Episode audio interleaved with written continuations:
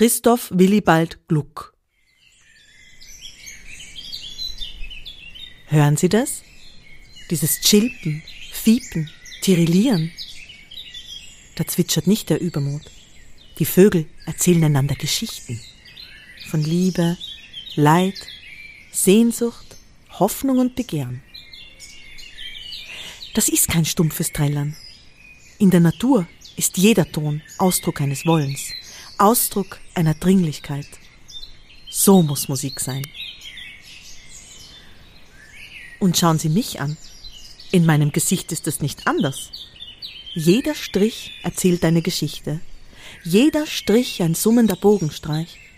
Und zusammen tönt es im Chor, ein Glückskind ist er.